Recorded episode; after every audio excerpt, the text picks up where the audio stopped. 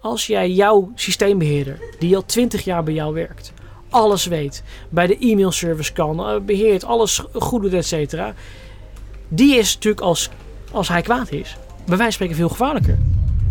Dit is Kennis is Macht, een podcast over cybersecurity. Aflevering 4. Geen gewone zaak. Weet je nog? Michiels bedrijf was door een onbekende platgelegd. De server en de backup waren verdwenen. 50.000 patiëntgegevens dreigden op straat te belanden. Nou, dat is voor mij wel frustrerend geweest, ja. ja ik vond het wel jammer dat, we, dat deze zaak niet is opgelost. Tot op de dag van vandaag. Later in deze aflevering krijgen we inzicht in het mogelijke motief van de dader. Er zijn vele motieven om iets te doen, financieel gewin, andere zaken. Het probleem alleen bij uh, ja, dit soort dreigingen is natuurlijk dat er vaak een stuk emotie bij zit. Maar eerst schuif ik weer even aan bij mijn supervisor Jos van het Nijmeegse IT-bedrijf Kennis. Daar loop ik nu een tijdje mee om meer te leren over cybersecurity.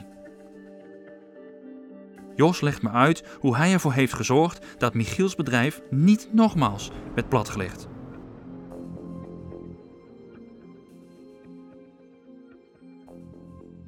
Nou, het, het vier-ogen-principe introduceren. Dus uh, zodat er geen wijzigingen meer gemaakt kunnen worden in de infrastructuur. Zonder dat daar twee mensen ja, uh, naar gekeken hebben. Dus als ik werkzaamheden zou willen doen, dan moet ik een aanvraag doen in het systeem. Ja. Dan moet iemand anders dat goedkeuren. Dat is een bepaalde groep mensen die die goedkeuring mogen geven. Dus het is ook niet zo dat maar één iemand wordt gevraagd. Hè, want dan zou je ook nog in een complot kunnen gaan denken. Maar meerdere mensen krijgen die aanvraag. En uiteindelijk moet één iemand hem dan goedkeuren, die werkzaamheden. En dan kan ik pas de werkzaamheden gaan uitvoeren. En die oplossing was direct paraat van dit moeten we bij dit bedrijf doen. Is dat een hele gewone oplossing? Gebruik je zoiets vaker? Ja, we gebruiken dit vaker. Ja.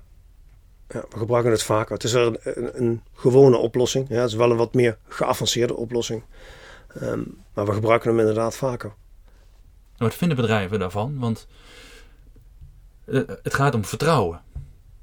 Ja, dat klopt. En dat maakt, dat maakt dit soort dingen soms ook wel lastig. Hè? Kijk, je, hebt te maken met een uh, interne IT-afdeling. Uh, waar vertrouwen natuurlijk ontzettend belangrijk is. Ja, en ook vertrouwen belangrijk is naar de rest van de organisatie. En die zitten eigenlijk helemaal niet te wachten op het feit dat jij het zo moeilijk maakt. Want zij moeten gewoon de hele dag hun werk kunnen doen. En onderaan de streep ja, brengen dit soort dingen alleen maar ja, meer barrières op en meer vertraging in het werk. Ja. Hoe zit het bij jullie zelf eigenlijk, bij je eigen bedrijf? Want ik ga ervan uit dat jij zelf daar een heleboel mag.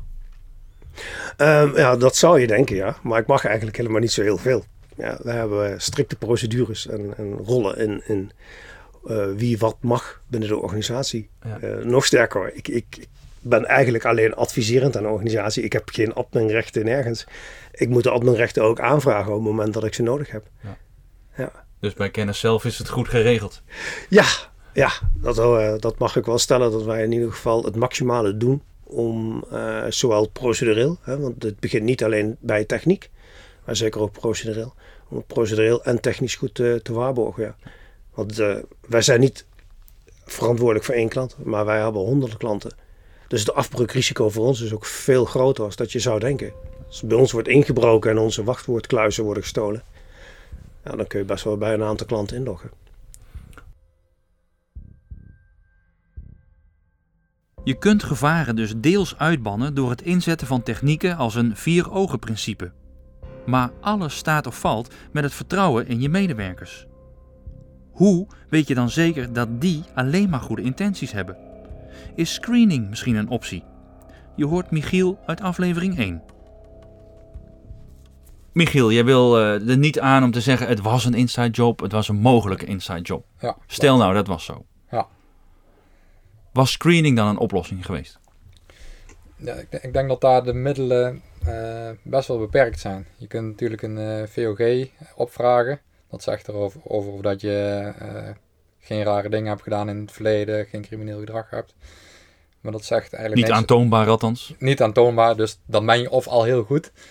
Uh, maar dat, dat zijn echt maar beperkte middelen. Daarnaast kun je nog wel uh, bij de vorige werkgever uh, navragen.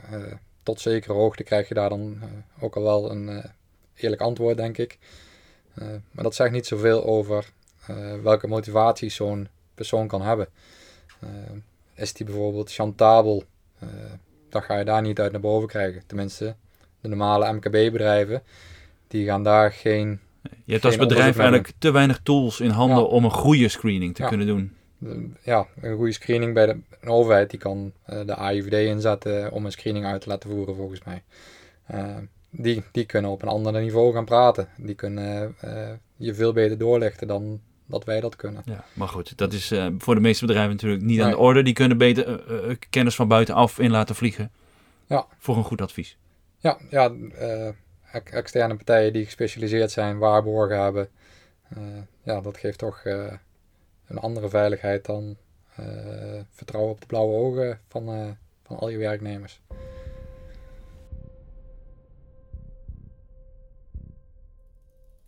Het gemiddelde bedrijf is geen AIVD.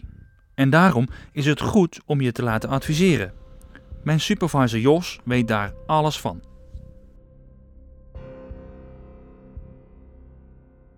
Ik wil altijd snappen, wat doe je nou als, als bedrijf? Hè? Wat drijft jou iedere dag om op te staan ja, en om je ding te doen? Ehm, want hoe meer wij weten ja, hoe de organisatie werkt, des te beter wij ook de veiligheid kunnen inschatten van zo'n organisatie. Ja, en daarmee ook de maatregelen voor een organisatie kunnen eh, eh, instellen. Ja, want geen bedrijf is hetzelfde. Nee, geen enkel bedrijf is hetzelfde. En natuurlijk, de financiële dienstverleners zijn in de regel. Hè. Ze doen allemaal dezelfde werkzaamheden, ja, maar iedere infrastructuur is anders. Dus je moet toch weer op een andere manier ermee omgaan. Ja, en dan? Nou, dan gaan we kijken. Ja, ehm, welke maatregelen er getroffen moeten worden. Ja, daar komt een voorstel van, dat doen we. Dus zowel naar de IT-afdeling als naar de, de business, hè, meestal de, de, directie. Om te kunnen bepalen van oké, eh, deze maatregelen uh, willen we invoeren en deze maatregelen willen we wellicht niet invoeren. Want veiligheid moet natuurlijk ook in balans zijn ja, voor de medewerkers. Medewerkers moeten natuurlijk wel gewoon ook hun werk kunnen doen. We moeten niet te beperkt worden in ons doen en laten dat is soms ook een hele dunne scheidingslijn waarin je. Ja, je moet het niet met een onwerkbare oplossing. Nee, precies. Ja, we kunnen er Fort Knox van maken. Maar ja, dan komen er ook geen producten meer eh, van de band rollen, even flauw gezegd. Dus, dus in die zin is het ook, ook uh, ja, de balans zoeken. En als we die balans gevonden hebben, dan, dan gaan we kijken van. Uh, of we die maatregelen op korte termijn kunnen implementeren. Buiten het medische bedrijf, hè, de case waar we het eigenlijk over hebben, ben je wel eens vaker voor echte verrassingen komen te staan? Van hoe hebben ze dit nou gedaan?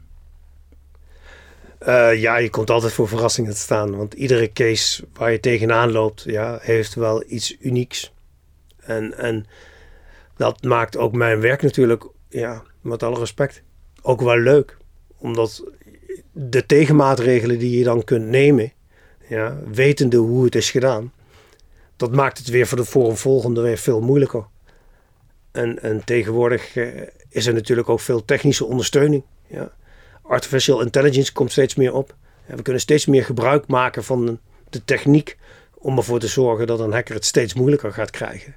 Zijn er ook nieuwe technieken om hackers te vinden? De vraag natuurlijk met name om te kunnen achterhalen wie heeft dat gedaan bij dat medische bedrijf.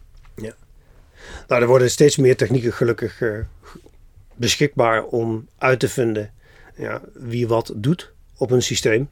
Ehm, in het geval waar wij uh, nu naar refereren, uh, blijft het een lastig verhaal. Omdat degene was best slim, om zo te zeggen. En, en ja, door een uh, simkaart te kopen, wellicht ergens op de hoek, die in een telefoon te stoppen als, en als hotspot te gebruiken. Um, met een laptop vervolgens verbinding te maken met het systeem en je werk uitvoeren. Ja, dat maakt het voor welk systeem je ook technisch aan de achterkant gebruikt, ja, lastig om feitelijk te bewijzen dat die persoon daadwerkelijk op dat tijdstip achter die laptop zat. Ja, hoe frustrerend is dat voor jou geweest in deze zaak? Nou, dat is voor mij wel frustrerend geweest, ja. ja ik vond het wel jammer dat, we, dat deze zaak niet is opgelost. Tot op de dag van vandaag.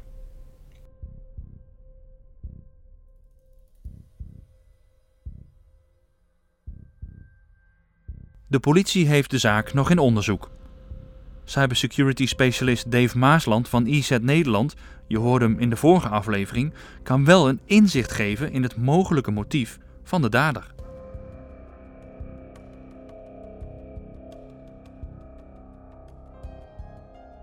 Helaas zijn incidenten van binnenuit ehm, wel veel voorkomend. Dus het is wel eh, een veel breder probleem dan alleen bij, bij de casus van, van Michiel. En waarom? Ehm, er zijn vele motieven om iets te doen. Financieel gewin, andere zaken. Het probleem alleen bij uh, ja, dit soort dreigingen is natuurlijk dat er vaak een stuk emotie bij zit. Of iemand heeft iets willen doen. En echt wat mensen vergeten, waarom dit zo'n belangrijk onderwerp is. Noem het even de dreiging van binnenuit. Een aanvaller of een criminele hacker, hoe je hem wil noemen in deze podcast. Die weet niets van het bedrijf die inbreekt. Die moet gaan rondkijken. Die moet kijken waar alles staat. Waar staat die backup? Waar moet ik welk wachtwoord vandaan halen? Welk systeem? Dat kost tijd. Dus ook tijd om zo'n aanval op te sporen en hem uit je netwerk te gooien.